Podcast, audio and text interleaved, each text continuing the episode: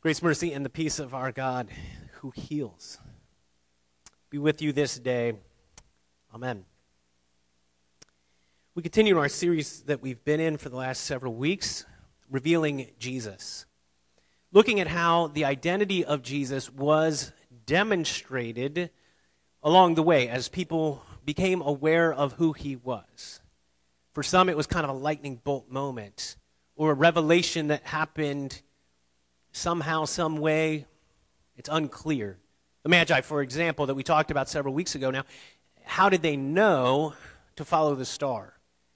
I mean, they're looking up at the sky, something looked different. They followed the star, they found the one who was born to be the king of the Jews.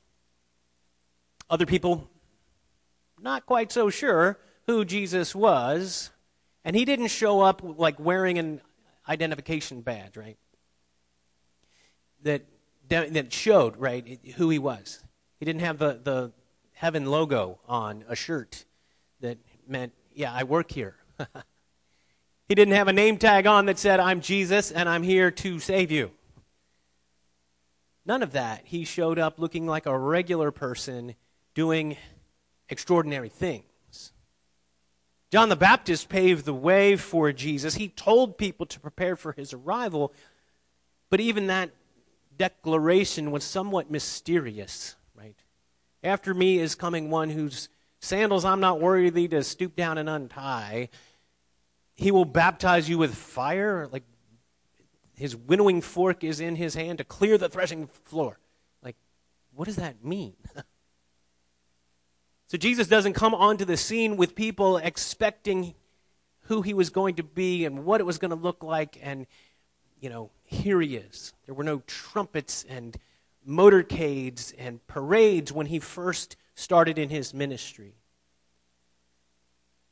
But he showed people who he was. Through word and action, his presence and power became known. And actions speak louder than words. That's an idiom we've all lived, right? Actions speak louder than words. Sometimes those words are intentions. I'm going to get to that next week. I'll do that on Friday. Maybe we don't ever declare what Friday it's going to be. It'll be a Friday. Or feelings. I love you. Or an affirmation or agreement. I believe that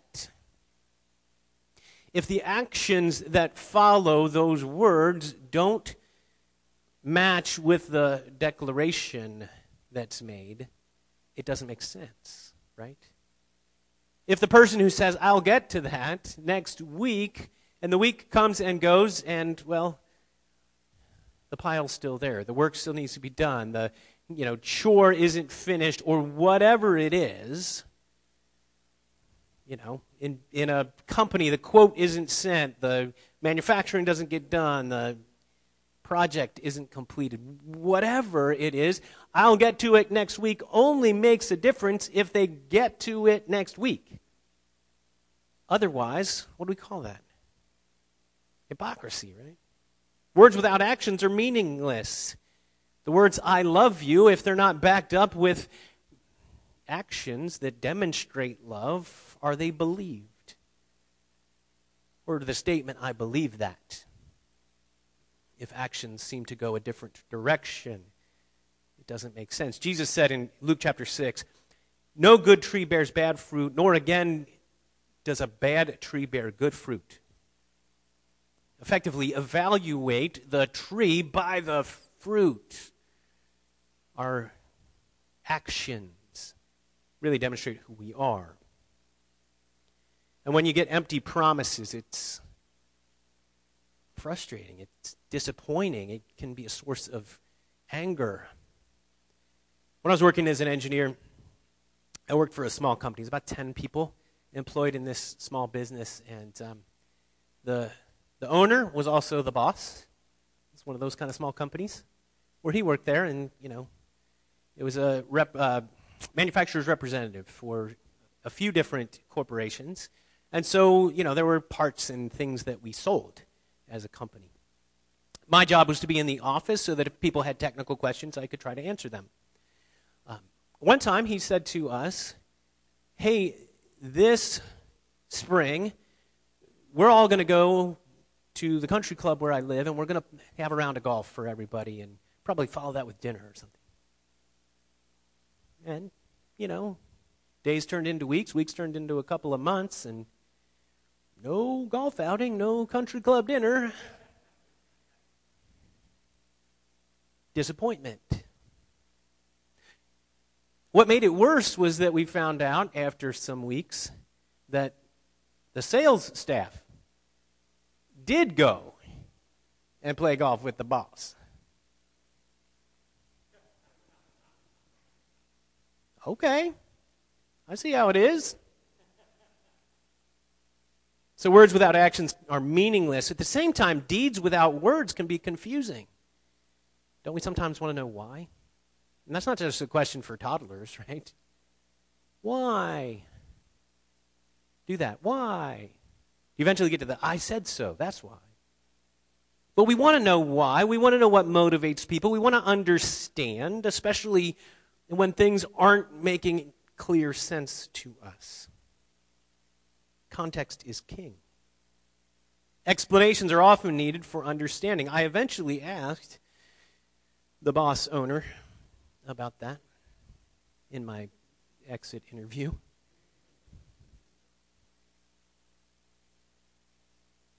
I was done.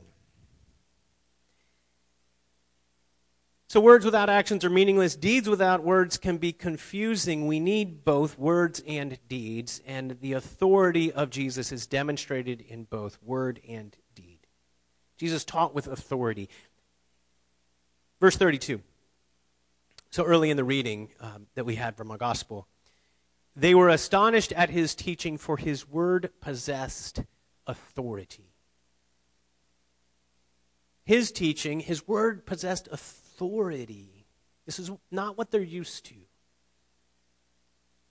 Because Jesus was making declarations about things, preaching about things that weren't exactly the same as the other rabbis of the time, the other teachers of the time, most of whom were parrots. They'd hear it, they'd repeat it. There was a few key players in that, a few kind of the rabbis at the top of the of the pyramid. and, and the, all the other ones would just repeat what they heard. They would, you know, hear it and they would say it, and that would be how wisdom and information kind of trickled down to the people. But Jesus came along and was countercultural. He was, you know, saying, This is how it is. Or he would even say, You have heard it said, but I say to you. So his teaching had authority in it, and his actions matched his words. Sometimes he didn't say what he was doing or what he was about. He would just do something and, and let some questions kind of linger in the air or in the minds, especially of the religious elite. The Pharisees, the Sadducees, the teachers of the law, others who were always like, wait a second. You did that today? What time is it? or how do you have the authority or the power? By what right do you forgive sin? No one forgives sin but God alone. And he would just leave that there in their heads and in their hearts. So they were wondering who is this person? But among his actions, among the things that Jesus did that demonstrated his authority and his power, is this Jesus heals. Jesus heals. And we're all infected. We're all infected. We, there's a brokenness in this world. There's a brokenness that surrounds us and is even in us, right? In our lives. We've been living under a pandemic now for about two years, and the evidence is all around us. As I look out at this sea of masked faces, the evidence is not just in the mask wearing and the things we can and can't do or should and shouldn't do. The evidence is in this feeling, right, of isolation, of separation. When you get ready to leave your house, do you go through the whole checklist? Do I have a. Ah, okay, I got my mask. And where am I going? And what can I do? And how long can I stay? And who's going to be there?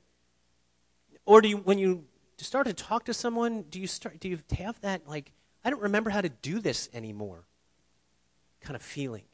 Like, it's not just that we wear masks and that we see statistics, it's that it's affected us even on the inside, right? Our relationships are kind of weird now. You talk to somebody and you keep kind of like, you stay over there, I'll be here. like, at least arm's length, right? Like, I don't know. When's the last time you hugged somebody and thought, this is fine? who didn't live in your house. We're affected and infected, and it's way more than just COVID, though, right? It's way more than that. Our bodies are subject to disease, to decay, to death. Illnesses that we pray about are a significant portion of our prayers, of our needs. Not just illnesses, but chronic things, cancer, incurable diseases, even the healthiest among us, is subject to death. At some point, I mean, we all, you know, have that in our future somewhere. Ben Franklin said it, right? Death and taxes. And we can be sure about taxes. So it's there, it lingers. We heard these words in Jeremiah 17 that the heart is desperately sick. The heart is deceitful above all things and desperately sick. Who can understand it? Are you heart sick? I think what Jeremiah is getting at is just our, our emotions, our feelings, the thoughts of our hearts. We're desperately sick. We're emotionally ill. And not because of a pandemic and that separation, but just in our nature, it is broken. And worst of all, the pandemic of sin. We know our failures. We know where we have let other people down, where we have, in our minds, known what we should do, and even with the best of intentions and words that we said, I'm going to do it, we didn't do it.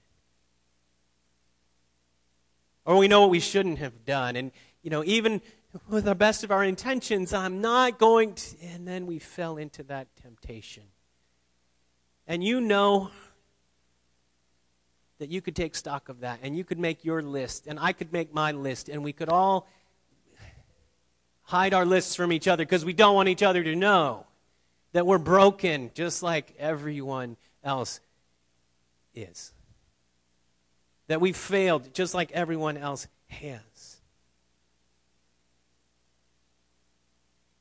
But Jesus spoke words of healing. Jesus heals. He spoke these words of healing. In Matthew chapter 8, there's a centurion that's with Jesus, and there's a, a, a sick servant, and the centurion says, Just say the word, and my servant will be healed. The centurion demonstrates a trust in the power of Jesus to speak healing into the lives of people. And then we see it here in Luke chapter 4 that Jesus rebuked demons. Verse 35 Jesus rebuked him, the person with a demonic spirit, saying, Be silent and come out of him. And it came out, having done him no harm. He could speak healing into the lives of people, spiritual healing and with Peter's mother in law, who was sick with the fever. He came near her and rebuked the fever. That's what it says in beginning of verse 39. Stood over her, rebuked the fever, and it left her. Powerful words on the lips of Jesus. Lazarus, come out. Lazarus was dead. And the words of Jesus, powerful words. The Word made flesh, spoke, and things happened. Word and action. His touch made people well. Verse 40 All those who had any who were sick with various diseases brought them to him, and he laid his hands on every one of them and healed them. Can you imagine the touch of Jesus? Bring him your hurt, your disease, your illness, your suffering, and he could touch it and you would walk away well. The eyes of the blind man, the hand of the leper, even the coffin of the widow's son at Nain, and that's in Luke chapter 7. The touch of Jesus, restoration and healing was happening. Even a woman could touch the hem of his garment in Luke chapter 8 and receive healing in that moment. And Jesus healed body, soul, and mind. See, it's not just about physical health, there's a wholeness about what Jesus does. There's a wholeness, uh, a holistic in a good way, uh, healing that Jesus offers. He's casting out demons. He's healing disease, he's easing minds, and he forgave sin. That Jesus went to preach good news of the kingdom of God, verse 49, it was more than just physical healing and casting out demons. He was doing those things to demonstrate his power and his authority as the Son of God, so that people would receive healing and grace and mercy and forgiveness. He brought the kingdom and he invites us into that kingdom. In his kingdom, we are whole. Now, people look for wholeness and healing in all kinds of places, right? Libraries and bookstores are full of self help books and, you know, how to overcome ideas, how to cure with you know, this mix of ingredients, self cures, home cures. And then there's modern medicine, wonder drug, fad cure ideas, all kinds of things. Was it, I think it's the musical Oklahoma. What's the guy selling? Remember Ali Hakim, that character? We lived in Oklahoma, and I was in the musical when I was um, in high school in the pit orchestra, so I just I got to see the whole thing and, and play the string bass, which was kind of cool. But I remember that character, and then later my nephew was in the same musical, and this one character, and if you've seen the either the film or the, the play, you know, he's he comes to town and he's just he's the you know snake oil salesman, right? He's got the wagon and all the things, and you need this, and he, you know, this is the idea. I think there's one of those in The Wizard of Oz too, isn't there? right? So we have this idea that that's like an old thing and people with wagons and horses and coming to the old town, right? That still happens. Because we don't have wagons, we have the internet. Because people try to sell all kinds of cures, and people are looking for cures, desperate for cures. Instead, what we should do is seek Jesus. Verse 42. When it was day, he departed and went into a desolate place, and the people sought him and came to him. Why? Because he was curing them, he was healing them. So be healed. Be healed. Heal me, O Lord, and I shall be healed. Save me, and I shall be saved, for you are my praise. That was in Jeremiah 17. I would like to say that every illness and disease that we experience will be cured. Just simply come to Jesus and here you go, and Jesus is going to heal you. I'd love to say that, but I cannot promise you that. Because we still live in a broken world. We still live in this place of brokenness. In Christ, we are new creations. The old is gone, the new has come, but we're in this now and not yet tension of the now of creation and the now of our lives and the not yet of the kingdom of God being fully realized in our midst. And that's hard, isn't it? Because we know the power of the one who heals and cures and forgives and gives grace and mercy and abundant blessing, and we live with brokenness and pain. In a world that has diseases and pandemics in it. And if Jesus would just heal all the believers of the pandemic and none of us would suffer from COVID, we could take our masks off and be done with it, well, that'd be good PR. But that's not what he's about. He offers us grace and mercy in this broken world. And we aspire to and long for and look forward to the kingdom when it's fully realized and we are in it, then no more tears, no more pain, no more suffering. We receive spiritual healing now. We receive the forgiveness of sin through faith in Jesus, and we get that now.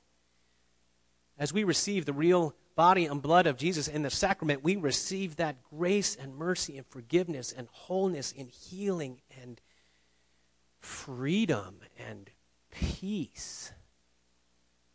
And we get that today. And we get that healing in our soul today. But we still live in the broken world.